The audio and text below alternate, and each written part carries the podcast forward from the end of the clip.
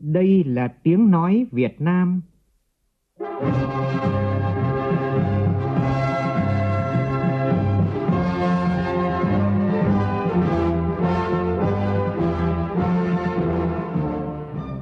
là tiếng nói Việt Nam, phát thanh từ Hà Nội, thủ đô nước Cộng hòa xã hội chủ nghĩa Việt Nam.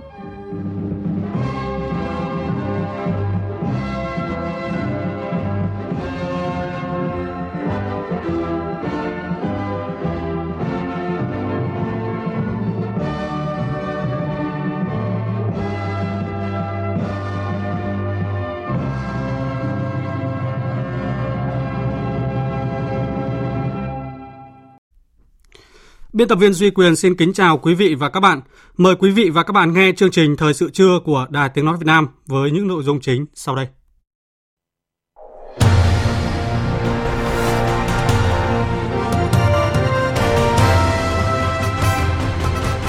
Ngày bầu cử đã cơ bản diễn ra thành công tốt đẹp, đảm bảo dân chủ, đúng luật, an toàn, tiết kiệm và thực sự là ngày hội của toàn dân. Ban chỉ đạo quốc gia họp với lãnh đạo các bộ và hai địa phương Bắc Giang và Bắc Ninh về công tác phòng chống dịch COVID-19 và giải pháp duy trì sản xuất cho các khu công nghiệp. 3 tấn vải quả đầu tiên của Hải Dương đã đến Nhật Bản vào ngày hôm qua. Mỗi ngày Việt Nam cũng sẽ cung cấp 5 tấn vải sang Nhật Bản cho đến khi hết vụ. Lần đầu tiên Việt Nam có học sinh đạt điểm cao nhất tại kỳ thi Olympic vật lý châu Á Thái Bình Dương. Trong phần tin thế giới, Hội nghị thượng đỉnh Liên minh châu Âu diễn ra hôm nay và ngày mai tại Bỉ thảo luận nhiều vấn đề quan trọng của khối liên quan đến Nga và Anh, cũng như các thách thức toàn cầu như dịch bệnh COVID-19, biến đổi khí hậu. Nga cáo buộc các phần tử khủng bố đang âm mưu tiến hành những hành động khiêu khích sử dụng chất độc hóa học tại tỉnh Idlib trước thềm cuộc bầu cử tổng thống Syria.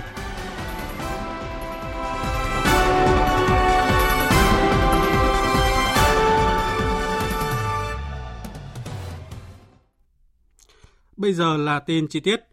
Thưa quý vị và các bạn, trong ngày hôm qua, ngày 23 tháng 5, gần 70 triệu cử tri cả nước đã nô nức đi bỏ phiếu để chọn ra những người xứng đáng, ưu tú nhất trong các ứng cử viên làm đại biểu Quốc hội khóa 15 và đại biểu Hội đồng Nhân dân các cấp nhiệm kỳ 2021-2026. Ngày bầu cử đã cơ bản diễn ra an toàn và thành công tốt đẹp, đảm bảo dân chủ, đúng luật, an toàn, tiết kiệm và thực sự là ngày hội của toàn dân – Mặc dù diễn ra trong điều kiện dịch COVID-19 diễn biến phức tạp, nhưng tỷ lệ cử tri đi bầu đạt cao. Mỗi cử tri đi bầu đều thể hiện cao tinh thần trách nhiệm, tin tưởng vào sự lựa chọn của mình trong việc tham gia xây dựng bộ máy chính quyền từ trung ương đến địa phương. Phóng viên Lại Hoa có bài Cuộc bầu cử đặc biệt của gần 70 triệu cử tri.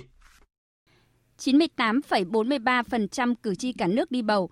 Kết quả đó có thể khẳng định Cuộc bầu cử đại biểu Quốc hội khóa 15 và đại biểu Hội đồng Nhân dân các cấp nhiệm kỳ 2021-2026 đã thành công tốt đẹp.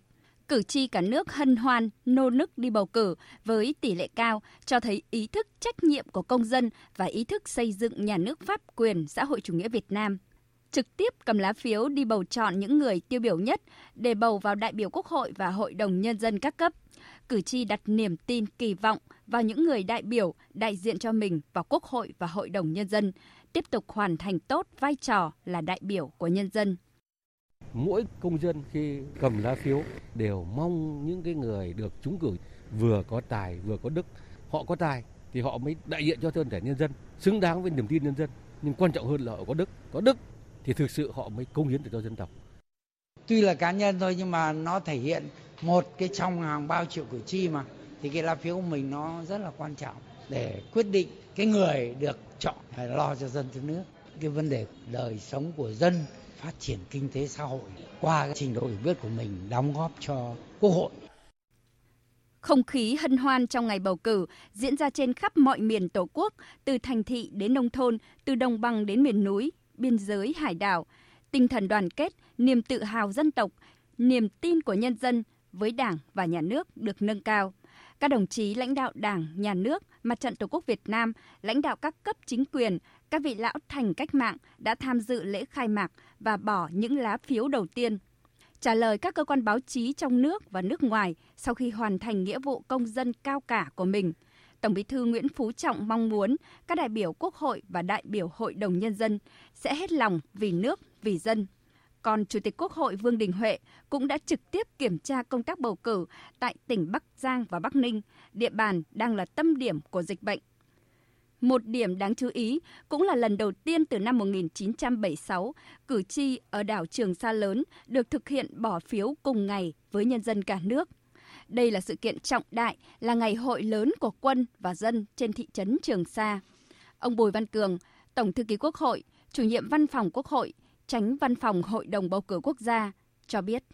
Công tác tổ chức bầu cử diễn ra suôn sẻ, chuyên nghiệp, không có sự cố gì lớn xảy ra.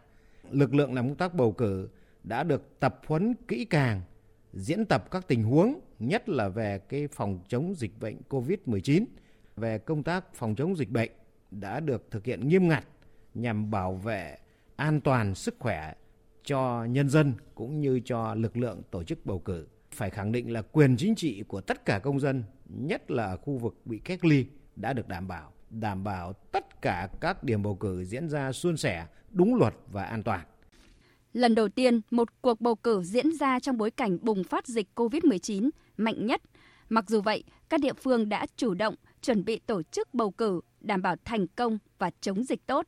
Hầu hết ở các tỉnh thành đều chuẩn bị kỹ và dự liệu các tình huống, giải pháp cụ thể để không bị động, bất ngờ. Phó Chủ tịch Quốc hội Nguyễn Khắc Định, Ủy viên Hội đồng bầu cử quốc gia khẳng định Chuẩn bị cho cuộc bầu cử, Hội đồng bầu cử quốc gia đã tính toán rất kỹ và ban hành nhiều văn bản hướng dẫn cụ thể cho địa phương bầu cử trong điều kiện phòng chống dịch. Có đến 10 văn bản hướng dẫn cụ thể các cái tình huống. Sau đó thì Bộ Nội vụ, Bộ Y tế cũng có nhiều cái văn bản hướng dẫn. Ờ, trên cơ sở hướng dẫn của Trung ương thì các địa phương đã chủ động xây dựng các phương án, các cái kịch bản tổ chức bầu cử phù hợp nhất ờ, bao gồm cả cái điều tiết phân chia thời gian lịch trình bỏ phiếu, tránh cái tập trung quá nhiều người vào một thời điểm các cái phòng bỏ phiếu ở cái địa bàn cách ly có giãn cách, các cái cơ sở y tế chúng tôi sử dụng các cái thùng phiếu phụ để mang đến tận nơi cho cử tri bỏ phiếu. Cho nên cái quyền bỏ phiếu của cử tri là được, được thực hiện rất là nghiêm túc.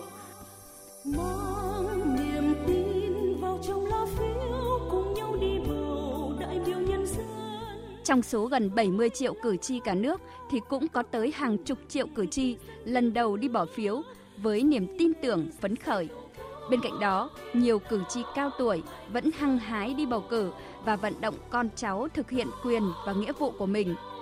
Trên khắp mọi miền đất nước, từ công trường, xí nghiệp, hầm mỏ, trường học, bệnh viện, nhà ga, bến cảng, doanh trại quân đội, các giáo sứ từ miền xuôi đến miền ngược, thành thị đến nông thôn, miền núi, hầu hết cử tri đã nghiêm túc tham gia bầu cử Tại nhiều địa phương, tỷ lệ cử tri đi bầu đạt 100%, cho thấy trách nhiệm cao và niềm tin của cử tri cả nước đã góp phần cho cuộc bầu cử an toàn, đúng luật, dân chủ và thành công tốt đẹp.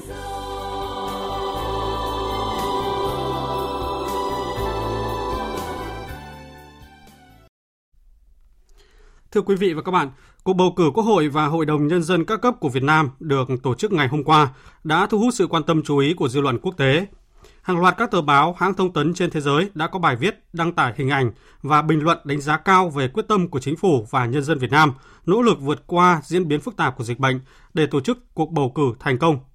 Nhiều bài báo gọi đây là một sự kiện chính trị quan trọng ở Việt Nam, tượng trưng cho tính liên tục của một nền kinh tế mới nổi ở châu Á. Biên tập viên Châu Anh tổng hợp thông tin.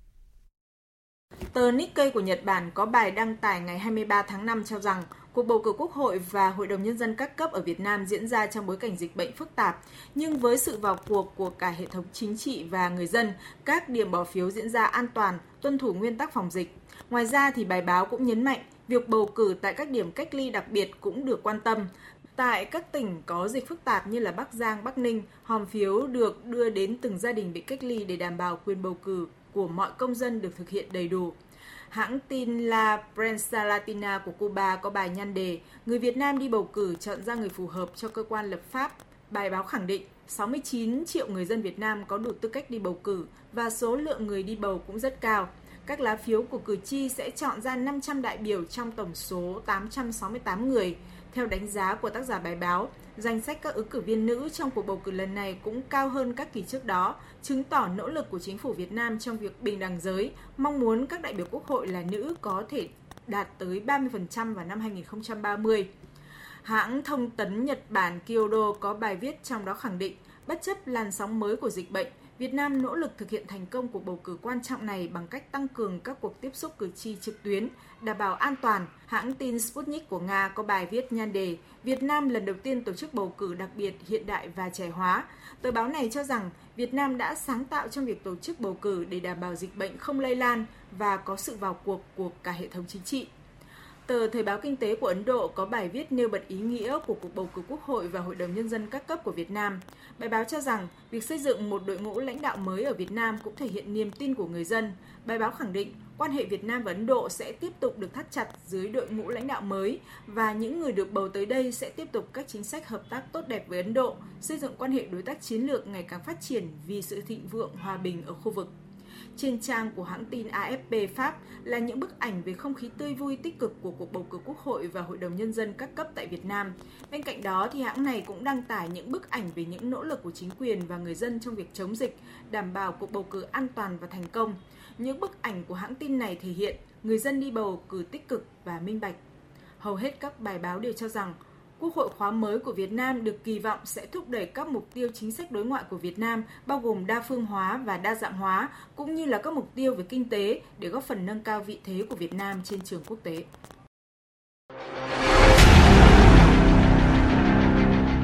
Đẩy lùi COVID-19, bảo vệ mình là bảo vệ cộng đồng.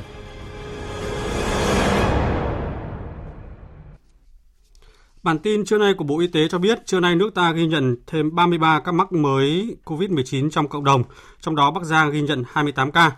Và trong sáng nay thì à, Phó Thủ tướng Vũ Đức Đam, trưởng ban chỉ đạo quốc gia chủ trì cuộc họp với lãnh đạo các bộ gồm Bộ Thông tin và Truyền thông, Bộ Công Thương, Bộ Kế hoạch và Đầu tư và trực tuyến với ban chỉ đạo hai tỉnh là Bắc Giang và Bắc Ninh về công tác phòng chống dịch COVID-19 và giải pháp duy trì sản xuất cho các khu công nghiệp. Phóng viên Văn Hải phản ánh. Sáng nay, tỉnh Bắc Giang đã ghi nhận nữ công nhân 38 tuổi ở công ty Hoseiden mắc COVID-19 tử vong. Ông Lê Ánh Dương, Chủ tịch Ủy ban nhân dân tỉnh Bắc Giang cho biết: Đã bắt đầu có bệnh nhân diễn biến nặng. Thế vào sáng sớm hôm nay thì đã có một bệnh nhân tử vong. Bệnh nhân là sinh năm 1983, nữ công nhân của công ty Hoseiden, người Lạng Sơn. Khi vào thì cũng bình thường thôi, không có diễn biến gì mấy. Nhưng chỉ sau một tuần thì tự dưng là là là là nó nặng và và đến ờ, sáng sớm nay thì khoảng 4 giờ sáng nay thì trên cái đường mà vận chuyển đi ra bệnh viện nhiệt đới trung ương thì đã đã cô này không qua được.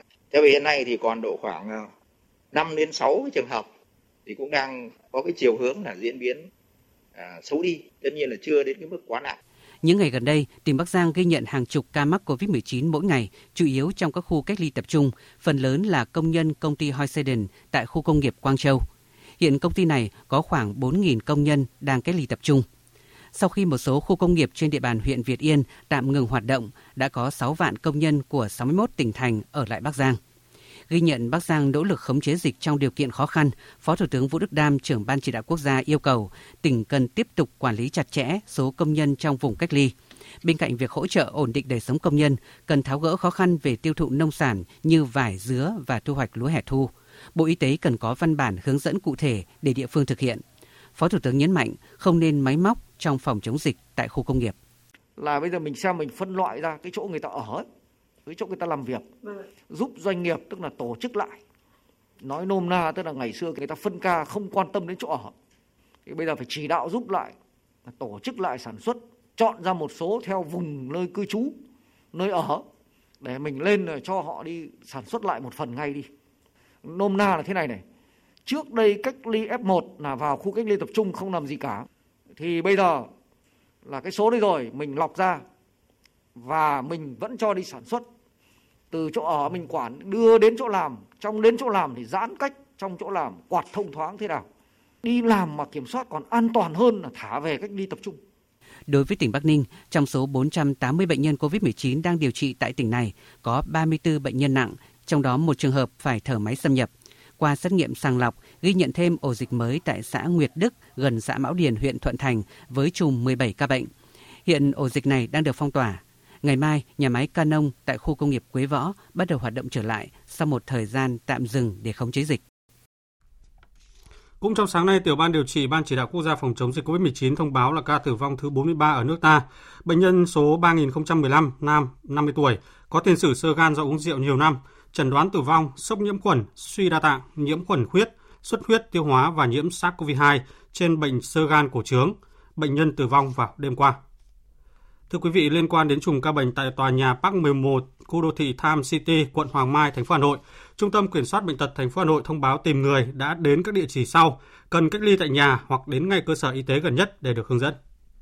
Các địa chỉ gồm công ty TNT số 2A Phạm Sư Mạnh, Phan Châu Trinh, quận Hoàn Kiếm từ ngày 9 tháng 5, công ty Sunless số 96 D6 khu đô thị Đại Kim, quận Hoàng Mai từ ngày 9 tháng 5, quán cà phê AHA 59 Lê Thanh Nghị, Đồng Tâm, quận Hai Bà Trưng khoảng 19 giờ ngày 14 tháng 5, quán gà Mạnh Hoạch 171 Lê Thanh Nghị, quận Hai Bà Trưng, Hà Nội khoảng 20 giờ ngày 17 tháng 5, quán Nest số 3, ngõ 121 Lê Thanh Nghị, quận Hai Bà Trưng từ ngày 9 đến ngày 22 tháng 5. Quán cà phê số 127 Lê Thanh Nghị, Hai Bà Trưng từ ngày 9 đến ngày 22 tháng 5. Quán cà phê Highland số 127 Lò Đúc, quận Hai Bà Trưng từ khoảng 12 giờ 30 đến 13 giờ 30 ngày 20 tháng 5. Trạm đăng kiểm ô tô gần đền Lừ, quận Hoàng Mai sáng ngày 22 tháng 5, quán lẩu bò Thanh Hà, phố Lạc Trung, quận Hai Bà Trưng từ 18 giờ 30 đến 20 giờ ngày 22 tháng 5. Liên quan thông tin về trường hợp nghi mắc COVID-19 là công chức của Văn phòng Tổng cục Thuế, sinh năm 1989 có tiếp xúc thường xuyên với bệnh nhân số 5242 tại công ty Sunlet và quán net và cà phê đã dương tính với SARS-CoV-2. Tổng cục Thuế thông tin về trường hợp này. Từ ngày 10 đến ngày 22 tháng 5, nhân viên này có làm việc tại Tổng cục Thuế tại địa chỉ 123 Lò Đúc, phường Đống Mác, quận Hai Bà Trưng, Hà Nội, thực hiện các quy định phòng chống dịch của Thủ tướng Chính phủ, Ban chỉ đạo quốc gia phòng chống dịch COVID-19 và hướng dẫn của Bộ Y tế, Tổng cục Thuế đã chủ động liên hệ với Trung tâm Kiểm soát bệnh tật Hà Nội và thực hiện các biện pháp theo yêu cầu. Tổng cục Thuế đã chủ động phun khử khuẩn toàn bộ cơ quan, đồng thời có yêu cầu cán bộ, công chức, người lao động có mặt tại trụ sở Tổng cục Thuế trong ngày hôm nay tạm thời ở lại cơ quan để triển khai công tác phòng chống dịch. Tổng cục Thuế đã chuẩn bị kịch bản trong trường hợp cơ quan có ca mắc COVID-19 nhằm sẵn sàng đảm bảo công tác khoanh vùng dập dịch và đảm bảo mọi hoạt động của Tổng cục Thuế. Tổng cục Thuế sẽ chấp hành nghiêm các biện pháp xử lý tiếp theo của ngành y tế. Khi có thông tin tiếp theo, Tổng cục Thuế sẽ chính thức thông tin tới quý cơ quan thông tấn báo chí.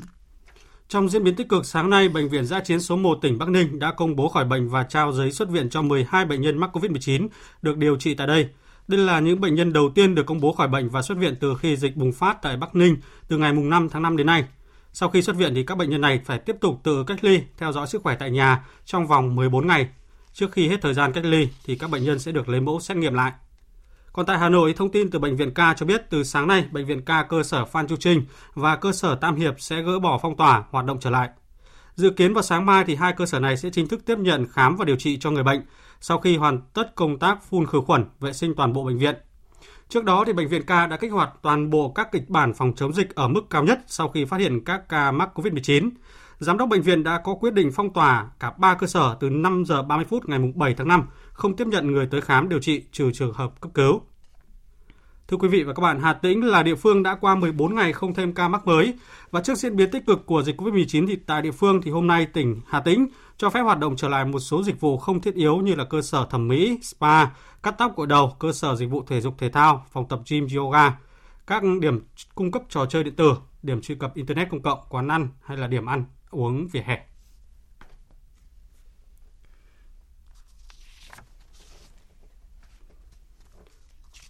Thưa quý vị và các bạn, sáng nay tại trụ sở tỉnh ủy Bắc Ninh, đoàn công tác của Bộ Y tế do Bộ trưởng Nguyễn Thanh Long dẫn đầu và các nhà tài trợ trao nhiều xuất quà hỗ trợ cho tỉnh Bắc Ninh phòng chống dịch COVID-19. Trong đó, Công đoàn Cơ quan Bộ Y tế hỗ trợ 2,5 tấn gạo, Tập đoàn TNT hỗ trợ 2,5 tỷ đồng, Tập đoàn Tân Long Group hỗ trợ 2,5 tỷ đồng, Báo Sức khỏe và Đời sống, Báo Gia đình và Xã hội hỗ trợ 100 triệu đồng. Các doanh nghiệp khác cũng tặng hàng chục tấn gạo, sữa, mì tôm và các loại thực phẩm khác. Bộ trưởng Bộ Y tế Nguyễn Thanh Long khẳng định sự hỗ trợ này góp phần thể hiện tinh thần tương thân tương ái, lá lành đùm lá rách của dân tộc Việt Nam. Tại chương trình, Bộ trưởng Nguyễn Thành Long kêu gọi các bộ ngành, cơ quan, doanh nghiệp và người dân trong cả nước hướng về tỉnh Bắc Ninh và Bắc Giang là hai tỉnh chịu ảnh hưởng nặng nề nhất về tình hình dịch bệnh, hỗ trợ hai tỉnh đối phó với dịch. Bắc Ninh và Bắc Giang chống dịch tốt sẽ góp phần vào công cuộc chống dịch của cả nước. Bí thư tỉnh ủy Bắc Ninh Đào Hồng Lan cảm ơn sự quan tâm, hỗ trợ, ủng hộ của Bộ Y tế và các tổ chức cá nhân là nguồn động viên cổ vũ Đảng bộ, chính quyền và nhân dân tỉnh Bắc Ninh phòng chống dịch bệnh, thực hiện tốt các nhiệm vụ chính trị xã hội, sau khi tiếp nhận sự ủng hộ, Bắc Ninh sẽ giao Ủy ban Mặt trận Tổ quốc tỉnh có kế hoạch phân bổ, hỗ trợ sử dụng đúng người, đúng việc hiệu quả nhất trong công tác phòng chống dịch bệnh đảm bảo an toàn xã hội. Sự VOV nhanh, tin cậy, hấp dẫn. Quý vị và các bạn đang nghe chương trình Thời sự trưa của Đài Tiếng Nói Việt Nam. Xin chuyển sang các thông tin về lĩnh vực kinh tế. 3 tấn vải quả đầu tiên của Hải Dương đã đến Nhật Bản vào ngày hôm qua sau 7 tiếng vận chuyển bằng đường hàng không từ sân bay nội bài. Phía Nhật Bản cũng đặt hàng từ ngày mai, ngày 25 tháng 5 thì mỗi ngày cung cấp 5 tấn vải cho đến khi hết vụ. Các chuyên gia kiểm dịch Nhật Bản đánh giá cao lô vải đầu tiên này. Vải được xử lý bằng phương pháp công nghệ sông hơi tại cơ sở chế biến nông sản của công ty cổ phần Ermei. Sau khi đến Nhật Bản, ngay lập tức các hộp vải sẽ được doanh nghiệp nhập khẩu chuyển đi 300 cửa hàng trái cây trên khắp nước Nhật Bản. Theo đại diện của chi Cục Trồng trọt và Bảo vệ Thực vật, Sở Nông nghiệp và Phát triển Nông thôn tỉnh Hải Dương, việc xuất khẩu vải sang thị trường Nhật Bản năm nay thuận lợi hơn nhiều so với năm trước bởi phía Nhật Bản đã ủy quyền cho Cục Bảo vệ Thực vật giám sát sông hơi khử trùng tại Việt Nam.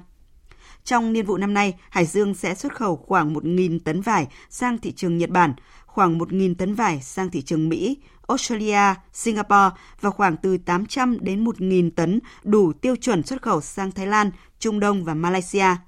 Vải thiều sớm hiện đang cho thu hoạch và thời gian thu hoạch vải thiều chính vụ sẽ bắt đầu từ ngày 5 tháng 6 và thu hoạch rộ từ ngày 10 tháng 6 với sản lượng trà vải sớm khoảng 30.000 tấn, vải thiều chính vụ khoảng 25.000 tấn. Hiện nay tỉnh Hải Dương đã có hơn 9.000 hecta vải thiều với tổng sản lượng khoảng 55.000 tấn. Trong số này đã có 1.000 hecta được cấp giấy chứng nhận Việt Gap và Global và khoảng 8.000 hecta được cấp mã số vùng trồng xuất khẩu nhằm tạo kênh tiêu thụ bền vững cho các sản phẩm tiềm năng của các địa phương, đặc biệt là những sản phẩm đặc sản vùng miền. Sàn Thương mại điện tử Sen Đỏ phối hợp với Cục Xúc tiến Thương mại Bộ Công Thương, Sở Nông nghiệp và Phát triển Nông thôn và Sở Công Thương tỉnh Hải Dương đưa quả vải thiều Thanh Hà lên sàn Thương mại điện tử Sen Đỏ. Phóng viên Bá Toàn thông tin để hỗ trợ người nông dân tiếp cận với thương mại điện tử và có thêm kênh tiêu thụ ổn định, đồng thời đáp ứng nhu cầu thưởng thức của người tiêu dùng. Sen đỏ đã chính thức bán vải thiều Hải Dương trên sàn thương mại điện tử từ ngày hôm nay đến ngày 27 tháng 5. Sen đỏ sẽ liên tục đưa hình ảnh vải thiều xuất hiện rộng khắp trên các trang mạng xã hội để vải thiều Thanh Hà tiếp cận với nhiều đối tượng khách hàng. Sen đỏ dự kiến hỗ trợ bà con nông dân tiêu thụ đến 12 tấn vải thiều riêng trong đợt mở bán này. Hiện nay thì nhằm hỗ trợ các doanh nghiệp và hợp tác xã, Cục xúc tiến thương mại Bộ Công Thương đã phối hợp với các sàn thương mại điện tử mở các gian hàng trong khuôn khổ chương trình cấp quốc gia về xúc tiến thương mại nhằm hỗ trợ kỹ thuật hướng dẫn các đơn vị lên sàn thương mại điện tử và tất cả các sản phẩm vải thiều Thanh Hà đều được dán tem truy xuất nguồn gốc. Thưa quý vị và các bạn, xúc tiến thương mại thời nào cũng quan trọng, nhưng cách thức thực hiện mỗi thời mỗi khác. Và trong thời đại số thì không thể bỏ qua hoạt động này trên môi trường trực tuyến, đặc biệt là thông qua các sàn thương mại điện tử. Đường đi của những quả nhãn lồng, những trái vải thiều hay một số mặt hàng rau củ trong giai đoạn bùng phát dịch COVID-19 là câu chuyện điển hình khẳng định về quan điểm này. Phóng viên Thu Trang thông tin. Niên vụ này, sản lượng vải thiều Bắc Giang ước đạt 180.000 tấn, tăng 15.000 tấn so với 2020, trong khi tỉnh này đang là tâm dịch.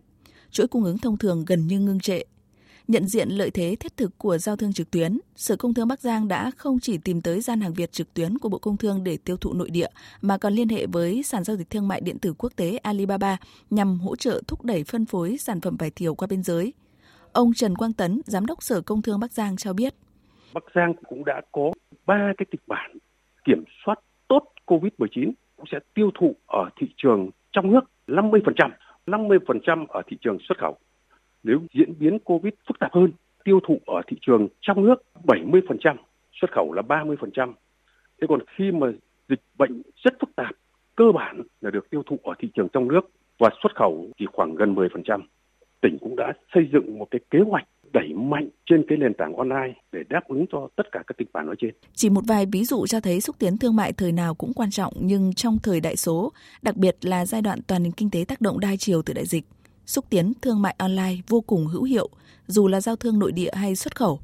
Ông Nguyễn Quang Thuật, Phó Tổng Giám đốc sàn thương mại điện tử Sen Đỏ lưu ý các doanh nghiệp, thương nhân khi muốn sản phẩm được lưu thông hiệu quả trên sàn, không chỉ trong các chương trình mang tính chất giải cứu hay các chương trình có sự hỗ trợ đồng hành của cơ quan chức năng của các sàn thương mại điện tử đã qua cái giai đoạn rằng là người ta sẽ lướt vào cái trang đầu tiên mà thay vào đó người ta sẽ tìm kiếm những từ khóa hoặc là những giá thành có sản phẩm phù hợp với lại cái nhu cầu của họ. Thì nó sẽ hiển thị một loạt các cái sản phẩm, không chỉ là những sản phẩm của trên gian hàng Việt, với những giá khác nó sẽ cạnh tranh hơn. Đấy cũng là một những khó khăn.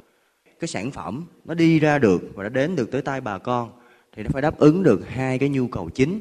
Thứ nhất là hàng hóa của chúng ta nó phải có thật sự là có chất lượng và thương hiệu.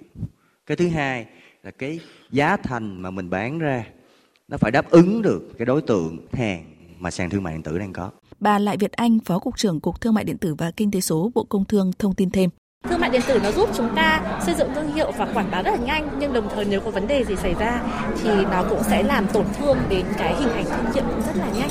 Cho nên là cần đặc biệt lưu ý về cái việc là tận dụng công cụ số đấy một cách hợp lý để có thể xây dựng và duy trì được cái thương hiệu. Hiệu quả xúc tiến thương mại online là không thể phủ nhận, đặc biệt nếu như nhìn vào những hoạt động gần đây như những vụ giải cứu nông sản các tỉnh Hưng Yên, Hải Dương, Sóc Trăng, Bắc Giang với quả nhãn, rau xanh, hành tím, vải thiều.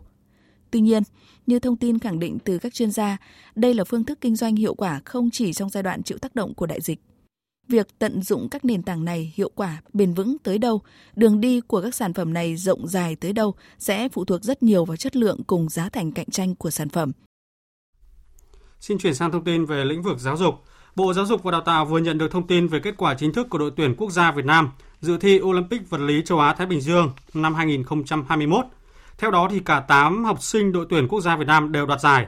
Đặc biệt, lần đầu tiên Việt Nam có học sinh đạt điểm cao nhất kỳ thi này. 8 giải của học sinh Việt Nam đạt được bao gồm hai huy chương vàng, một huy chương bạc, ba huy chương đồng và hai bằng khen. Huy chương vàng thuộc về em Nguyễn Mạnh Quân, học sinh lớp 12, trường Trung học phổ thông chuyên Hà Nội Amsterdam, thành phố Hà Nội và em Trần Quang Vinh, học sinh lớp 12, trường Trung học phổ thông chuyên Hà Nội Amsterdam, thành phố Hà Nội. Em Bùi Thanh Tân, học sinh lớp 12, trường Trung học phổ thông chuyên Phan Bội Châu, tỉnh Nghệ An, giành huy chương bạc. Các em còn lại đạt 3 huy chương đồng và hai bằng khen. Đặc biệt, em Nguyễn Mạnh Quân, trường Trung học phổ thông chuyên Hà Nội em Amsterdam, thành phố Hà Nội đạt điểm cao nhất của kỳ thi và được Chủ tịch Olympic vật lý châu Á Thái Bình Dương năm 2021 tặng bằng khen. Đây là lần đầu tiên học sinh Việt Nam đạt được thành tích này. Vào 12 giờ trưa nay, Ban tổ chức Olympic vật lý châu Á Thái Bình Dương tổ chức lễ bế mạc theo hình thức trực tuyến. Đoàn Việt Nam tham dự lễ bế mạc tại Trường Đại học Sư phạm Hà Nội. Sở Giáo dục và Đào tạo Hà Nội vừa công bố số lượng thí sinh đăng ký vào lớp 10 từng trường trung học phổ thông công lập năm 2021-2022. Theo đó thì toàn thành phố có trên 93.362 học sinh đăng ký dự tuyển, hầu hết là học sinh đăng ký nguyện vọng 1, có 108 học sinh chỉ đăng ký dự tuyển vào các lớp chuyên. Tổng chỉ tiêu tuyển sinh vào lớp 10 của các trường là trên 67.000 học sinh. Trường có tỷ lệ cạnh tranh cao nhất năm học 2021-2022 là trường Trung học phổ thông Yên Hòa với số đăng ký nguyện vọng 1 là hơn 2.000 nguyện vọng, trong khi trường chỉ tuyển 720 chỉ tiêu. Thưa quý vị và các bạn, hiếm có năm nào thì học sinh lớp 12 lại phải chịu áp lực như năm nay. Không chỉ việc học bị gián đoạn liên tục trong 2 năm cuối cấp bởi dịch bệnh, mà vào đúng thời điểm cận kỳ kỳ thi tốt nghiệp trung học phổ thông năm 2021, các em lại phải chuyển sang ôn luyện online. Bởi vậy, việc vừa tổ chức dạy học, ôn luyện, vừa phải ổn định tâm lý cho các em là điều hết sức quan trọng trong kỳ thi chỉ còn hơn một tháng nữa sẽ diễn ra. Ghi nhận của phóng viên Minh Hường. Kỳ thi tốt nghiệp trung học phổ thông sắp tới không chỉ để xét tốt nghiệp mà kết quả của kỳ thi còn là cơ sở để các học sinh lớp 12 xét tuyển vào các trường đại học. Vì vậy, thời gian này, Trần Quang Minh, học sinh lớp 12 trường Trung học phổ thông Nguyễn Bình Khiêm Hà Nội, từ sáng đến chiều học trực tuyến với giáo viên của trường theo chương trình chính khóa. Đến tối lại tiếp tục tham gia luyện thi trực tuyến tại trung tâm. Cường độ học tập cao liên tục trước màn hình máy tính khiến em khá căng thẳng cả buổi sáng lẫn buổi chiều thì em sẽ đều học trực tuyến ở trên trường. Và sau đó thì à, em sẽ được nghỉ tầm khoảng 2 tiếng. Xong sau đó là em sẽ à, phần lớn là thời gian sẽ dành cho các cái buổi học thêm ờ, trực tuyến. Bởi vì đây là đang trong cái thời kỳ nước rút nên là em thì em thường là sẽ dành khoảng ờ, từ 8 đến 10 tiếng để mà học tập cũng như là ôn lại những cái kiến thức uh, sao cho là đạt được cái kết quả tốt nhất trong cái kỳ thi sắp tới vừa phải thay đổi phương thức học và ôn tập trong khi không biết thời gian tổ chức thi có diễn ra đúng với dự kiến hay không bởi dịch COVID-19 khiến nhiều học sinh lo lắng. Cùng với duy trì việc học trên lớp, các thí sinh cũng gấp rút tìm đến các trung tâm học thêm dù với hình thức trực tuyến. Thầy Nguyễn Văn Cường, giáo viên của một trung tâm luyện thi tại Hà Nội cho biết. Để các con có thể tiếp tục cập nhật được kiến thức, kỹ năng cũng như phương pháp làm bài tốt nhất cho kỳ thi sắp tới thì rất nhiều con đã tìm đến trung tâm để có thể ờ, tham gia học online. Bởi vì hiện giờ thì tất cả các ờ, trung tâm cũng như là các trường công lập dân lập trên địa bàn thành phố đều chuyển sang hình thức học online. Với diễn biến dịch COVID-19 đang diễn biến phức tạp, thì việc học và ôn tập theo hình thức trực tuyến của học sinh lớp 12 chắc chắn sẽ còn kéo dài. Ông Mai Văn Trinh, Cục trưởng Cục Quản lý Chất lượng Bộ Giáo dục và Đào tạo cho biết, đề thi tốt nghiệp trung học phổ thông năm nay sẽ theo đúng định hướng kiến thức đề thi tham khảo Bộ đã công bố các địa phương, các thầy cô giáo, các em học sinh bám sát cái đề thi tham khảo đã được công bố để mà có cái định hướng ôn tập cho các em. Và các em cũng yên tâm là các câu hỏi trong đề thi cũng sẽ được sắp xếp theo cái hướng là độ khó tăng dần, hỗ trợ các em tốt trong làm bài thì các em không quá lo lắng và tập trung tốt nhất những điều kiện và sử dụng các cái phương thức học tập linh hoạt khác nhau trực tiếp rồi tự học rồi online để làm sao là chúng ta có cái chuẩn bị tốt nhất cho kỳ thi tới đây. Nhiều ý kiến cho rằng, cùng với việc tổ chức ôn tập online, điều cần nhất lúc này là các nhà trường cần phối hợp chặt chẽ với phụ huynh để động viên học sinh, không tạo thêm áp lực thi cử cho các em, đồng thời chăm sóc để các em có sức khỏe tốt, chuẩn bị cho kỳ thi sắp tới. Quý vị và các bạn đang nghe chương trình Thời sự trưa của Đài Tiếng Nói Việt Nam. Tiếp theo chương trình là một số thông tin thời tiết đáng chú ý.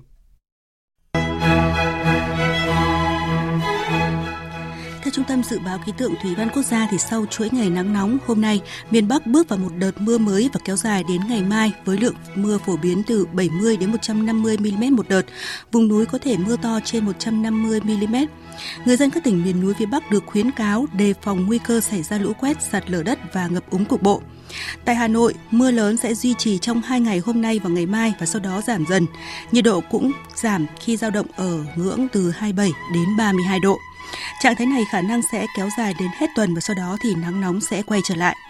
Tại các tỉnh ở Nam Trung Bộ, Tây Nguyên và Nam Bộ hôm nay cũng bước vào một đợt mưa lớn diện rộng với lượng mưa phổ biến từ 150 đến 300 mm một đợt. Tại Tây Nguyên, nhiều nơi có thể ghi nhận lượng mưa từ 200 đến 450 mm một đợt.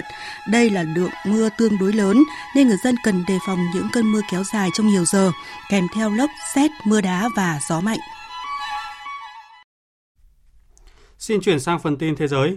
Hội nghị thượng đỉnh Liên minh châu Âu EU theo hình thức trực tiếp diễn ra hôm nay và ngày mai tại thủ đô Bruxelles của Bỉ thảo luận về quan hệ của khối đối với Nga, Anh trước các diễn biến phức tạp gần đây.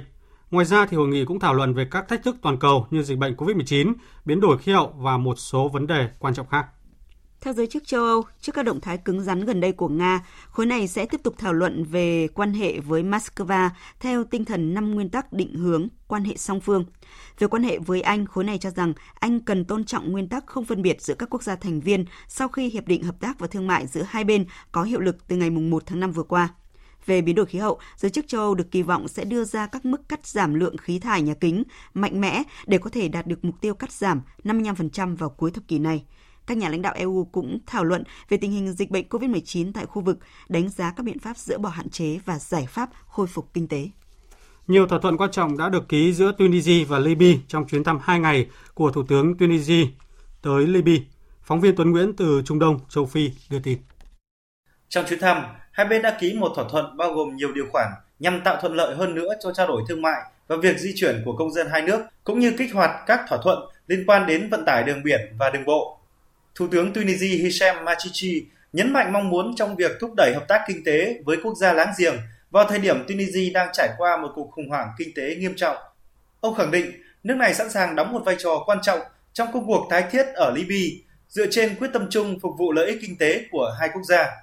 Thủ tướng Libya Abdel Hamid Dabeiba cho biết sẵn sàng hợp tác giúp đỡ Tunisia vượt qua tình hình kinh tế khó khăn do đại dịch COVID-19 gây ra Thủ tướng Libya cũng thông báo sẽ giải quyết các vấn đề liên quan đến điều kiện của người lao động Tunisia tại Libya, cũng như việc mở các khoản tín dụng để tạo điều kiện thuận lợi cho hàng hóa Tunisia nhập khẩu vào Libya qua các cảng đường bộ.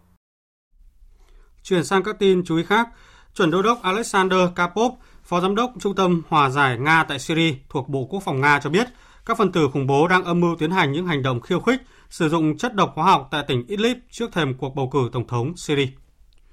Theo chuẩn Đô đốc Kapov, cơ quan của ông đã nắm được thông tin các tay súng thuộc nhóm Hayat Tahrir Ansam cùng các nhân viên nhân đạo giả mạo thuộc lực lượng mũ bảo hiểm trắng đã vận chuyển 6 thùng chứa chất độc trên hai xe tải tới khu vực Ansur. Mục đích của những kẻ này là nhằm thực hiện một vụ tấn công hóa học tại tỉnh Idlib, miền Tây Syria trước thềm cuộc bầu cử tổng thống nước này và lợi dụng hậu quả từ vụ tấn công để đổ lỗi cho lực lượng chính phủ Syria sử dụng vũ khí hóa học chống dân thường. Dự kiến cuộc bầu cử Tổng thống Syria sẽ diễn ra trong ngày 26 tháng 5. Hơn 10.000 điểm bỏ phiếu sẽ được mở cửa trên khắp cả nước từ 7 giờ đến 19 giờ.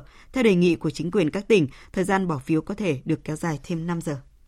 Về diễn biến dịch COVID-19, tính đến sáng nay thế giới có trên 167 triệu 400 nghìn người mắc COVID-19, trong đó có gần 3 triệu 500 nghìn người đã tử vong. Hơn 148 triệu bệnh nhân đã xuất viện, trong khi còn hơn 15 triệu 500 nghìn bệnh nhân vẫn đang điều trị. Tại châu Á, Trung Quốc dự kiến sẽ sớm trở thành quốc gia đầu tiên tiêm được 500 triệu mũi vaccine COVID-19 do số người sẵn sàng tiêm vaccine tăng vọt chóng mặt trong bối cảnh nước này xuất hiện các ca lây nhiễm mới trong cộng đồng. Ủy ban Y tế Quốc gia Trung Quốc cho biết tính đến ngày 22 tháng 5, nước này đã tiêm 497 triệu 300 nghìn mũi vaccine phòng COVID-19. Con số này cao hơn nhiều so với quốc gia đứng thứ hai là Mỹ với 283 triệu liều. Tại Anh, các quan chức cấp cao của chính phủ tin rằng lộ trình dỡ bỏ phong tỏa hoàn toàn tại nước này vào ngày 21 tháng 6 tới sẽ diễn ra theo kế hoạch sau khi kết quả nghiên cứu cho thấy vaccine phòng COVID-19 có hiệu quả chống lại các biến thể mới. Và tính đến ngày 22 tháng 5, hơn 60 triệu người Anh đã được tiêm ít nhất một mũi vaccine phòng COVID-19. Trong khi đó, theo Tổ chức Y tế Thế giới WHO thì hiện có khoảng 1 tỷ 530 triệu liều vaccine COVID-19 đã được sử dụng trên toàn cầu nhưng người dân tại châu Phi mới chỉ nhận được khoảng 1% trong số đó. Thêm vào đó thì có khoảng một nửa trong số 37 triệu liều vaccine phòng COVID-19 mà châu Phi đã nhận được tiêm cho người dân. Văn phòng khu vực châu Phi của WHO cảnh báo về nguy cơ bùng phát làn sóng dịch COVID-19 mới tại châu lục này do sự chậm trễ trong việc tiêm chủng. Ngoài ra thì hệ thống y tế tại khu vực này cũng thiếu trầm trọng các thiết bị y tế. Vì vậy, những người bệnh mắc COVID-19 nặng tại châu Phi có khả năng tử vong cao hơn so với những người dân ở châu lục khác. Thưa quý vị và các bạn, dịch bệnh COVID-19 tại nhiều nước ừ, Đông Nam Á và Mỹ Latin lại diễn ra phức tạp khi liên tiếp phát hiện những ổ dịch liên quan đến biến thể mới lây lan nhanh hơn. Trong khi đó thì các điểm nóng Ấn Độ và Mỹ dường như lại cho thấy xu hướng giảm và bắt đầu tính đến chuyện nới lỏng các phong tỏa. Bức tranh tương phản vẫn luôn diễn ra trong suốt hơn một năm qua đã cho thấy thách thức mà thế giới đang phải đối mặt. Đó là làm sao tận dụng được thời điểm vàng khi vaccine bắt đầu phát huy hiệu quả. Biên tập viên Thu Hoài tổng hợp thông tin. Ấn Độ đang chứng kiến số ca lây nhiễm mới giảm mạnh so với thời kỳ đỉnh cao ở mức trên 400.000 ca mỗi ngày, xuống quanh mốc trên 200.000 ca mỗi ngày, trong khi số ca tử vong cũng xuống dưới 4.000. Theo thủ hiến New Delhi Arvind Kejriwal, nếu xu hướng này tiếp tục, thủ đô New Delhi sẽ bắt đầu nới lỏng lệnh phong tỏa vào tuần tới. Một điểm nóng COVID-19 khác là Mỹ, quốc gia luôn dẫn đầu về số ca mắc trên toàn cầu hôm qua cũng lần đầu tiên ghi nhận số ca mắc mới dưới 30.000 người, thấp nhất trong vòng một năm qua. Tỷ lệ tử vong cũng thấp nhất kể từ mùa hè năm ngoái. Gần 50.000 người dân tại nước này đã được tiêm ít nhất một mũi vaccine và mặc dù tốc độ chậm lại, song tỷ lệ này vẫn tăng khoảng 2% mỗi tuần. Trong một bức tranh tương phản, dịch bệnh COVID-19 tại nhiều nước Đông Nam Á lại diễn biến phức tạp. Trong đó Thái Lan, Malaysia và Indonesia liên tục phát hiện các ổ dịch có liên quan biến thể mới lây lan nhanh. Tại Malaysia, nước này vừa trải qua ngày tồi tệ nhất kể từ đầu dịch khi số ca mắc mới lần đầu tiên gần chạm ngưỡng 7.000, đặt hệ thống y tế đất nước trước áp lực nặng nề. Tiến sĩ Che Huye thuộc Đại học Pucha, Malaysia nhận định. Tình hình rất là đáng lo ngại đối với những ca mắc không triệu chứng. Một số người không có triệu chứng do trước đó không tiếp xúc với nguồn lây nhiễm virus hoặc tiếp xúc mà không biết. Vì vậy không có biện pháp phòng ngừa. Điều này sẽ góp phần làm gia tăng tốc độ lây nhiễm trong cộng đồng. Tại Thái Lan, chính quyền nước này cuối tuần qua đã phải quyết định siết chặt kiểm soát biên giới sau khi phát hiện 3 ca nhiễm biến thể của virus SARS-CoV-2 phát hiện đầu tiên ở Nam Phi. Trong khi đó, biến thể B1617 lần đầu tiên được phát hiện tại Ấn Độ đang lây lan nhanh tại hàng chục quốc gia. Theo Tổ chức Y tế Thế giới, B1617 là biến thể đáng lo ngại ở cấp độ toàn cầu, với mức độ lây lan nhanh hơn so với những biến thể được tìm thấy trước đây. Bà Susan Hopkins, một quan chức cơ quan y tế công cộng tại Anh cho biết. Hiệu quả của vaccine đối với biến thể B16172 từ Ấn Độ tương tự như với biến thể lưu hành tại Anh trong 6 tháng qua. Và đây là một tin rất tốt, đóng vai trò quan trọng trong quá trình ra quyết sách liên quan tới hoạt động đi lại, cũng như tăng tốc triển khai tiêm vaccine liều 2 sau 8 tuần cho những người dễ bị tổn thương nhất.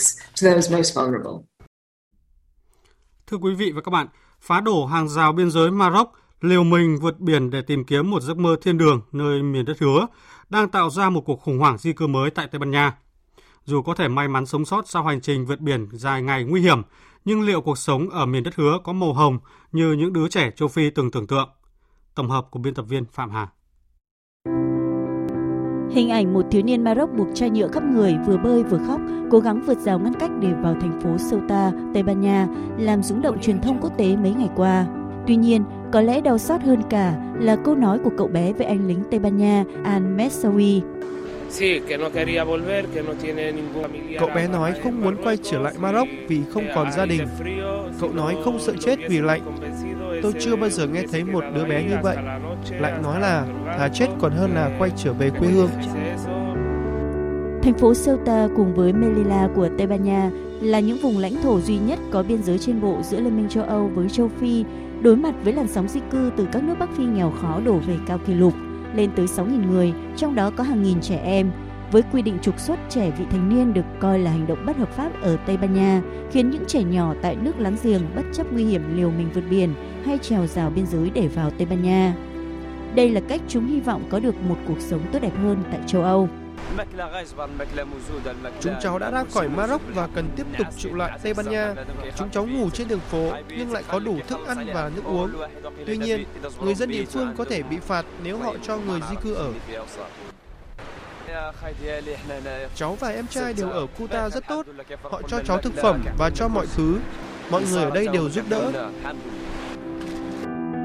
Tìm đến cuộc sống tốt đẹp hơn tại miền đất hứa là một ước mơ chính đáng và đáng tôn trọng của các em nhỏ. Tuy nhiên, cách những đứa trẻ hay nhiều người di cư lựa chọn con đường bất hợp pháp, liều mình với các biện pháp nguy hiểm đang khiến họ phải đối mặt với nhiều rủi ro, thậm chí phải đánh đổi cả mạng sống của mình. Dù may mắn sống sót sau hành trình vượt biển nguy hiểm, nhưng không một ai dám chắc tương lai các em rồi sẽ đi về đâu. Cuộc sống ở miền đất hứa có thể không như những đứa trẻ tưởng tượng, là một người được triển khai đến khu vực biên giới để ngăn chặn người di cư, anh Rachid Al-Messawi cho biết nhiều lúc cảm thấy thất vọng vì không thể làm gì hơn cho những đứa trẻ. Anh chỉ muốn nhắn nhủ tới cha mẹ của chúng hãy bảo vệ những đứa con của mình. Đừng để các em đi, hãy ở bên các em và đoàn kết như một gia đình, kể cả khi có nhiều người khó khăn trong cuộc sống ở quê hương. Đừng để các em trôi giạt một mình trong tình trạng tuyệt vọng và bơ vơ. Là một người đã từng chứng kiến nhiều thảm kịch của người di cư trên biển, anh cho rằng châu Âu có thể là giấc mơ đẹp đối với nhiều trẻ em châu Phi nghèo khó, nhưng rất nhiều giấc mơ đã vỡ vụn trong hành trình trên biển đầy phiêu lưu và mạo hiểm.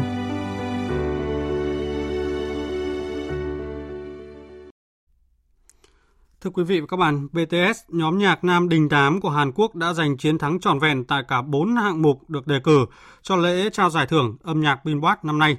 Đây là lần đầu tiên BTS thâu tóm nhiều giải thưởng đến vậy tại sự kiện âm nhạc danh tiếng thế giới này. Trong buổi lễ được phát sóng trực tiếp từ nhà hát Microsoft ở thành phố Los Angeles của Mỹ vào tối qua, dạng sáng nay theo giờ Việt Nam, BTS được vinh danh với các giải thưởng gồm ca khúc ăn khách nhất, cặp song ca, nhóm nhạc hàng đầu, nghệ sĩ có doanh số bán đĩa cao nhất và nghệ sĩ hàng đầu trên mạng xã hội. Phát biểu sau khi nhận giải thưởng thì nhóm nhạc 7 thành viên cho rằng họ đã giành nhiều chiến thắng tại lễ trao giải Billboard năm nay là nhờ sự ủng hộ của người hâm mộ toàn cầu, đặc biệt khi đây là năm thứ 5 liên tiếp BTS được vinh danh là nghệ sĩ hàng đầu trên mạng xã hội. Quý vị và các bạn đang nghe chương trình Thời sự trưa của Đài Tiếng Nói Việt Nam. Tiếp theo chương trình như thường lệ là trang tin đầu tư tài chính và bản tin thể thao. Trang tin đầu tư tài chính. Thưa quý vị và các bạn, trên thị trường vàng, thương hiệu SJC tính chung cả tuần qua tăng khoảng 150.000 đồng một lượng so với cuối tuần trước đó. Còn sáng nay, công ty vàng bạc đá quý Sài Gòn niêm yết giá vàng SJC tại thị trường Hà Nội mua vào mức 56 triệu 220.000 đồng một lượng và bán ra 56 triệu 590.000 đồng một lượng, tăng 140.000 đồng một lượt ở chiều mua vào và 90.000 đồng một lượt ở chiều bán ra so với chốt phiên cuối tuần qua.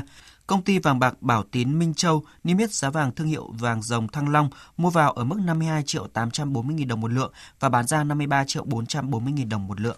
Tỷ giá ngoại tệ ngày hôm nay diễn biến theo xu hướng đồng đô la Mỹ trên thị trường thế giới tăng sau khi Bộ Tài chính Mỹ đề xuất áp thuế doanh nghiệp tối thiểu toàn cầu ở mức 15%. Tại thị trường trong nước, sáng nay Ngân hàng Nhà nước công bố tỷ giá trung tâm giữa đồng Việt Nam với đô la Mỹ được áp dụng ở mức 23.160 đồng một đô la, tăng tiếp 6 đồng một đô la so với mức công bố trước đó. Thủ tướng Chính phủ vừa ban hành chỉ thị về đẩy nhanh tiến độ và nâng cao chất lượng xây dựng kế hoạch đầu tư công trung hạn giai đoạn 2021-2025, yêu cầu các cơ quan trung ương địa phương tổ chức rà soát toàn bộ các dự án dự kiến bố trí kế hoạch đầu tư công trung hạn, kiên quyết cắt bỏ những dự án chưa thực sự cần thiết, kém hiệu quả, cắt giảm số lượng các dự án khởi công mới, mục tiêu tổng số dự án đầu tư công từ nguồn ngân sách trung ương của cả nước khoảng 5.000 dự án. Dự án tuyến đường liên kết giữa Thái Nguyên, Bắc Giang và Vĩnh Phúc dài 42 km có tổng mức đầu tư gần 3.800 tỷ đồng, trong đó hơn 1.800 tỷ đồng được Trung ương hỗ trợ, còn lại là ngân sách địa phương. Thời gian thực hiện dự án bắt đầu từ năm 2021 đến năm 2025. Trên thị trường chứng khoán bước vào phiên giao dịch đầu tuần, thị trường chứng khoán vẫn đang khá ngập ngừng. Tuy nhiên, sự bứt phá của nhiều cổ phiếu vốn hóa lớn xảy ra nhanh chóng đã đẩy VN Index tăng 8 điểm. Kết thúc phiên giao dịch sáng nay, VN Index đạt 1.294,05 điểm, HNX Index đạt 298,84 điểm. Thưa quý vị và các bạn, thị trường chứng khoán Việt Nam tuần qua mặc dù được hưởng lợi lớn từ hoạt động giao dịch mạnh của thị trường, nhưng với tính chất là ngành có tính chu kỳ, nhóm cổ phiếu chứng khoán vẫn chưa thể thay thế được nhóm cổ phiếu đang hút dòng tiền hiện nay như ngân hàng và thép. Vậy điểm nhấn của thị trường tuần mới theo xu hướng nào? Phóng viên Đài Tiếng Nói Việt Nam có cuộc trao đổi với chuyên gia chứng khoán Lê Ngọc Nam, giám đốc phân tích tư vấn đầu tư công ty chứng khoán Tân Việt về nội dung này. Thưa ông, lực cầu gia tăng mạnh đã giúp thị trường giao dịch khởi sắc trong tuần qua. VN Index thì vượt mốc 1.280 điểm và tiếp tục xác lập vùng đỉnh mới. Vậy theo ông, điều này thì tạo ra áp lực cho thị trường tuần mới không ạ? Tôi cho rằng ở thời điểm hiện tại chúng ta cũng chưa thấy có bất kỳ một điều chỉnh lớn nào và cơ bản thì thị trường vẫn đang giao dịch tương đối ổn định và mức tăng cũng tương đối là đồng đều và đặc biệt là cái nhóm cổ phiếu trụ lâu nay là cổ phiếu ngân hàng vẫn đang cho thấy việc luân phiên tăng điểm và giữ cho thị trường có mức ổn định tương đối mặc dù là có những cái thông tin chưa thực sự tích cực từ bên ngoài ví dụ như là tình hình dịch bệnh Vâng, quan sát thị trường cho thấy dòng tiền chủ yếu tập trung ở các nhóm cổ phiếu dẫn dắt, nên à, dù chỉ số tăng nhưng mà chỉ một bộ phận cổ phiếu có sắc xanh. Vậy theo ông ở thời điểm hiện tại thì cần những yếu tố nào để thị trường tiếp tục chinh phục những cột mốc cao hơn? Trước mắt nhóm cổ phiếu ngân hàng vẫn đang cho thấy sự kiểm soát tương đối là ổn định và nhóm này vẫn đang là động lực chính cho thị trường mặc dù đã có khá là nhiều các cổ phiếu đạt tỷ suất lợi nhuận rất là cao. Và rõ ràng là cũng có những nhóm cổ phiếu mà chúng ta thấy có cái nhịp điều chỉnh nhất định sau quãng thời gian mà có kết quả kinh doanh cùng với đó là cái hoạt động liên quan đến đại hội cổ đông. Tuy vậy, mặt bằng tổng thể thì các cổ phiếu có hiệu quả kinh doanh tốt trong quý vừa qua vẫn tăng điểm, chủ yếu là dựa vào giá thép cũng đã tăng khá là mạnh kể từ đầu năm trở lại đây. Mặc dù gần đây chúng ta thấy rằng là giá thép thế giới có sự điều chỉnh nhất định, tuy vậy dòng cổ phiếu này vẫn đang cho thấy sức mạnh tương đối là tốt. Ngoài ra chúng ta cũng thấy một số nhóm cổ phiếu khác nữa cũng tăng điểm, ví dụ như là nhóm liên quan đến nông nghiệp. Về mặt tổng thể thì tôi thấy rằng là các nhóm cổ phiếu cũng tương đối là ổn định chứ chưa có xáo trộn lớn nào dĩ nhiên là có một vài cổ phiếu khi mà có các thông tin bất lợi có việc giảm liên tục ví dụ như là GIL tuy nhiên nói chung các cổ phiếu đang chỉ đà tăng tương đối là tốt Thưa ông, hiện tượng xanh vỏ đỏ lòng khiến cho cơ hội tìm kiếm lợi nhuận trở nên khó khăn. Vậy trong bối cảnh này thì nhất là đối với những nhà đầu tư không sở hữu cổ phiếu thì nên chọn chiến lược đầu tư nào cho phù hợp? Dù có những sự biến động về dịch bệnh, tuy nhiên cơ bản thì nền kinh tế vẫn đang vận động tương đối là bình thường. Do đó thì có kết quả kinh doanh nó sẽ tiếp tục tốt trong quý hai. Tuy nhiên nếu quý ba và quý bốn chúng ta thấy rằng tình hình dịch bệnh mà nếu nó trở thành vấn đề lớn hơn thì hoàn toàn là cũng có thể sẽ ảnh hưởng nhất định đến các doanh nghiệp. Thì rõ ràng là cái kỳ vọng về mặt tăng trưởng lâu nay chúng ta đang kỳ vọng tương đối là tốt thì có thể sẽ giảm bớt và làm cái mức độ hấp dẫn đâu đó cũng cần phải xem xét thêm Tuy vậy ở thời điểm hiện tại thì tôi cho rằng thị trường vẫn đang tương đối là ổn định và có cái xu hướng tăng tương đối là tốt. Vâng, xin cảm ơn ông. Tối qua, tuyển Futsal Việt Nam thủ hòa đối thủ Liban không đều trong trận lượt đi vòng playoff tranh xuất dự FIFA Futsal World Cup 2021. Khoảng 5 phút đầu tiên, tuyển Futsal Liban giành quyền kiểm soát nhiều hơn. Tuy nhiên, các cầu thủ Việt Nam chơi tập trung và không để đối thủ có nhiều cơ hội dứt điểm. Thế trận được cải thiện khi tổ đấu thứ hai gồm Phạm Đức Hòa, Vũ Đức Tùng, Nguyễn Anh Duy và Nguyễn Mạnh Dũng được vào sân. Lúc này tuyển Futsal Việt Nam kiểm soát bóng nhiều hơn, liên tục có những cú dứt điểm nguy hiểm của Quốc Nam, Đắc Huy và Văn Hiếu. Tuy nhiên họ vẫn không thể đánh bại được thủ thành Hamadani. Tuyển Futsal Việt Nam chấp nhận hòa không đều trước Liban và nắm giữ lợi thế nhỏ khi không thủng lưới ở trận đấu mà chúng ta được tính là đội chủ nhà. Trận lượt về giữa hai đội sẽ diễn ra vào ngày 25 tháng 5. Sáng qua, các thành viên đội tuyển Việt Nam và U22 Việt Nam đã bỏ phiếu bầu đại biểu Quốc hội khóa 15 và đại biểu Hội đồng Nhân dân các cấp nhiệm kỳ 2021-2026, hoàn thành quyền và nghĩa vụ công dân đối với sự kiện trọng đại của đất nước. Chiều cùng ngày, hai đội tuyển trở lại sân tập để chuẩn bị hướng tới các mục tiêu lớn sắp tới. Với tuyển Việt Nam đó là phấn đấu giành quyền đi tiếp tại vòng loại World Cup 2022, còn với tuyển U22 Việt Nam là SEA Games 31 và vòng loại giải U23 châu Á. Sau những vòng đấu thành công trong màu áo câu lạc bộ Nam Định ở V-League mùa này, tuyển thủ U22 quốc gia Hoàng Xuân Tân chia sẻ. Còn thì được ờ, trao cơ hội thi đấu nhiều như vậy thì em cũng tự tin hơn và thấy mình cũng cố gắng ờ, được tốt hơn những ờ, kỹ năng các thứ. Còn thì bây giờ thì đến được gọi lên tập trung thì em rất là háo hức và đến bây giờ thì bọn em vẫn đang cố gắng tập luyện rất vui vẻ, cùng nhau. Còn thì em học hỏi rất nhiều điều từ ban huấn luyện chỉ cho em. Sở trường là vị trí tiền vệ cánh nhưng khi lên tập trung đội tuyển U22 Việt Nam, Hoàng Xuân Tân được xếp đá hậu vệ biên. Việc thi đấu ở vị trí mới khiến cầu thủ sinh năm 2001 của Nam Định phải nỗ lực nhiều hơn. Tại vì em về chơi vị trí không sở trường nên là em cải cần phải cải thiện phòng ngự nhiều. Sở trường của em là tiền vệ cánh thì ở câu lạc bộ cũng cho em về đá hậu vệ cánh nên là em cũng đang quen dần. Tiêu của em thì em cứ lên được lên đây thì em cố gắng tập luyện chăm chỉ và nỗ lực hết mình. Hôm nay đội tuyển quốc gia và U22 quốc gia có trận đấu tập nội bộ tại sân trung tâm đào tạo bóng đá trẻ Việt Nam. Giá trị của nhiều tuyển thủ Việt Nam tăng mạnh theo định giá của chuyên trang chuyển nhượng Transfermarkt. Tuy nhiên, tổng giá trị của đội tuyển Việt Nam vẫn thấp hơn so với Thái Lan và các tiểu vương quốc Ả Rập thống nhất. Theo định giá của chuyên trang chuyển nhượng, giá trị của tuyển thủ Việt Nam tăng mạnh trước thềm vòng loại World Cup 2022. Trong đó, người tăng giá mạnh nhất là tiền đạo Văn Toàn. Chân rút ngự Hải Dương đang có phong độ vô cùng tuyệt vời trong màu áo Hoàng Anh Gia Lai. Hiện tại Văn Toàn đang cùng dẫn đầu danh sách vua phá lưới ở V-League với 7 bàn thắng cùng hai chân sút ngoại là Rodrigo và Conan cùng của Nam Định. Trước tình hình dịch COVID-19 bùng phát trở lại, các giải đấu trong nước phải tạm hoãn. Điều này khiến nhiều đội tuyển phải thay đổi kế hoạch tập luyện, trong đó có đội tuyển bơi Việt Nam. Hiện tại đội đang tập trung tại Đà Nẵng và duy trì thể lực, chờ ngày các giải đấu tổ chức trở lại. Vận động viên Lê Thị Mỹ Thảo chia sẻ. Trong nước chung thì các vận động viên thì đều bị ảnh hưởng à, nhưng mà xong vào đó thì như vậy thì bọn em phải càng nỗ lực hơn để mà không vì dịch mà bọn em phải trùng bước và bọn em phải cố gắng hơn nữa. Bên cạnh quá trình tập luyện, toàn đội cũng chú trọng tới việc đảm bảo công tác phòng dịch, hạn chế tiếp xúc và ra ngoài khi không cần thiết. Tất cả đều hy vọng dịch bệnh sẽ sớm được kiểm soát, giải đấu quay lại để các vận động viên có thể chuẩn bị thật tốt cho những mục tiêu quan trọng vào cuối năm nay.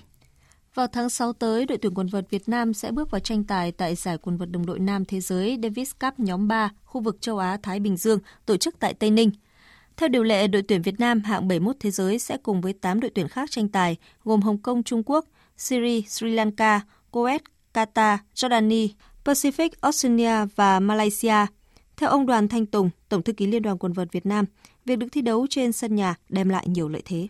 Về mặt chuyên môn thì uh, sẽ có lợi cho đội tuyển quần vợt Việt Nam và đặc biệt là những cái mặt khác về công tác đối ngoại thì uh, tôi chúng tôi hy vọng rằng là thế giới sẽ tiếp tục nhìn Việt Nam với con mắt là đánh giá rất là cao và không những chỉ quần vợt mà còn là đa cơ hội để chúng ta quảng bá hình ảnh văn hóa con người ẩm thực của Việt Nam đối với bạn bè thế giới. Tối qua đồng loạt diễn ra 10 trận đấu trong khuôn khổ vòng 38, vòng đấu cuối cùng của giải Ngoại hạng Anh mùa giải 2020-2021. Do Man City đã vô địch, còn Man United sớm giữ ngôi Áo quân nên sự quan tâm của người hâm mộ tập trung vào các trận đấu có sự góp mặt của Chelsea, Liverpool, Leicester trong cuộc đua giành các suất còn lại tham dự UEFA Champions League. Trung cuộc Liverpool thắng Crystal Palace 2-0, cán đích ở vị trí thứ ba để cùng Chelsea giành hai vé còn lại dự Champions League mùa tới, dù đội bóng của huấn luyện viên Tuchel thua 1-2 trước Aston Villa. Leicester City và West Ham là hai đại diện của bóng đá Anh tham dự Europa League. Cùng giờ, Man City thắng đậm Everton 5-0 và kết thúc mùa giải với 86 điểm, trong khi Man United vượt qua Wolverhampton 2-1 để có 74 điểm. Ba đội bóng xuống chơi Championship mùa tới là Fulham, West Bromwich và Sheffield United. Dự báo thời tiết Phía Tây Bắc Bộ có mưa rào và rông rải rác, riêng khu vực Tây Bắc cục bộ có mưa vừa, mưa to, gió nhẹ, nhiệt độ từ 21 đến 31 độ. Phía Đông Bắc Bộ có mưa rào và rông rải rác, gió đông đến Đông Bắc cấp 2, cấp 3, nhiệt độ từ 23 đến 31 độ. Khu vực từ Thanh Hóa đến Thừa Thiên Huế có mưa rào và rông rải rác, riêng phía Bắc cục bộ có mưa vừa, mưa to, gió nhẹ. Nhiệt độ từ 25 đến 34 độ. Khu vực từ Đà Nẵng đến Bình Thuận có phía Bắc có mưa rào và rông rải rác, phía Nam có mưa vừa, mưa to, có nơi mưa rất to. Phía Bắc có gió đông đến đông nam, phía Nam có gió Tây Nam cấp 2, cấp 3. Nhiệt độ từ 25 đến 33 độ. Khu vực Tây Nguyên có mưa vừa, đến mưa to, có nơi mưa rất to và rông, gió Tây Nam cấp 2, cấp 3, nhiệt độ từ 21 đến 31 độ. Khu vực Nam Bộ có mưa đến mưa to, có nơi mưa rất to và rông, gió Tây Nam cấp 3, nhiệt độ từ 23 đến 32 độ. Khu vực Hà Nội có mưa rào và rông rải rác, gió Đông Bắc đến Đông cấp 2, cấp 3, nhiệt độ từ 24 đến 31 độ. Dự báo thời tiết biển, vùng biển Bắc Vịnh Bắc Bộ có mưa rào và rông rải rác tầm nhìn xa trên 10 km giảm xuống từ 4 đến 10 km trong mưa, gió đông đến đông bắc cấp 4. Vùng biển Nam Vịnh Bắc Bộ, vùng biển từ Quảng Trị đến Quảng Ngãi có mưa rào và rông rải rác, tầm nhìn xa trên 10 km giảm xuống từ 4 đến 10 km trong mưa, gió Đông Nam đến Đông cấp 4. Vùng biển từ Bình Định đến Ninh Thuận có mưa rào và rông rải rác, tầm nhìn xa trên 10 km giảm xuống từ 4 đến 10 km trong mưa. Phía Bắc gió Đông Nam, phía Nam gió Tây Nam cấp 4, cấp 5. Vùng biển từ Bình Thuận đến Cà Mau có mưa rào và rải rác có rông tầm nhìn xa từ 4 đến 10 km, gió Tây Nam cấp 5 có lúc cấp 6, giật cấp 7, cấp 8, biển động. Vùng biển từ Cà Mau đến Kiên Giang có mưa rào và rải rác có rông tầm nhìn xa từ 4 đến 10 km, gió Tây Nam cấp 4, cấp 5.